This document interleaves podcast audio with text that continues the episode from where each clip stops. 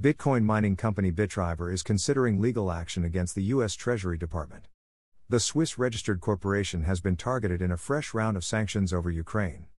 Bitriver claims the department's sanctions are harming its reputation and worldwide business. IT also accuses the U.S. of engaging in unfair competition and lobbying.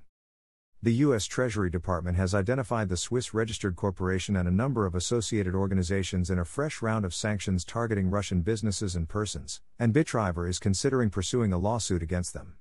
With the new sanctions imposed on the situation in Ukraine, Russia's currency minting capacity was explicitly targeted.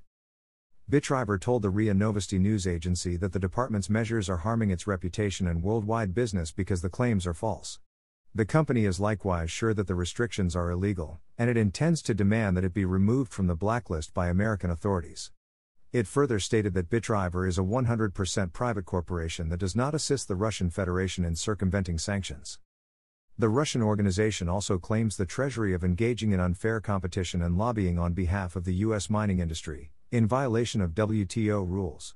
An attempt to shift the global balance of power in favor of U.S. corporations and eliminate the largest Russian participant from the market, Bitriver CEO Igor Runets says of the department's move. Despite the restrictions, Bitriver states that all of its production facilities and offices in the Russian Federation remain operational. The company continues to deliver services to its international clients, who have indicated their plans to continue working with the Russian Bitcoin mining company, according to the company. Note I'm enabling this option to ask you to support my website. Just a small donation can help me to grow my website and you will get the best content. Your small amount makes a big difference in our journey. You can pay me by using PayPal.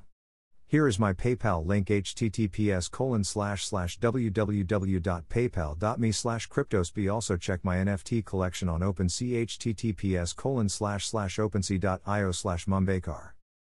Thank you.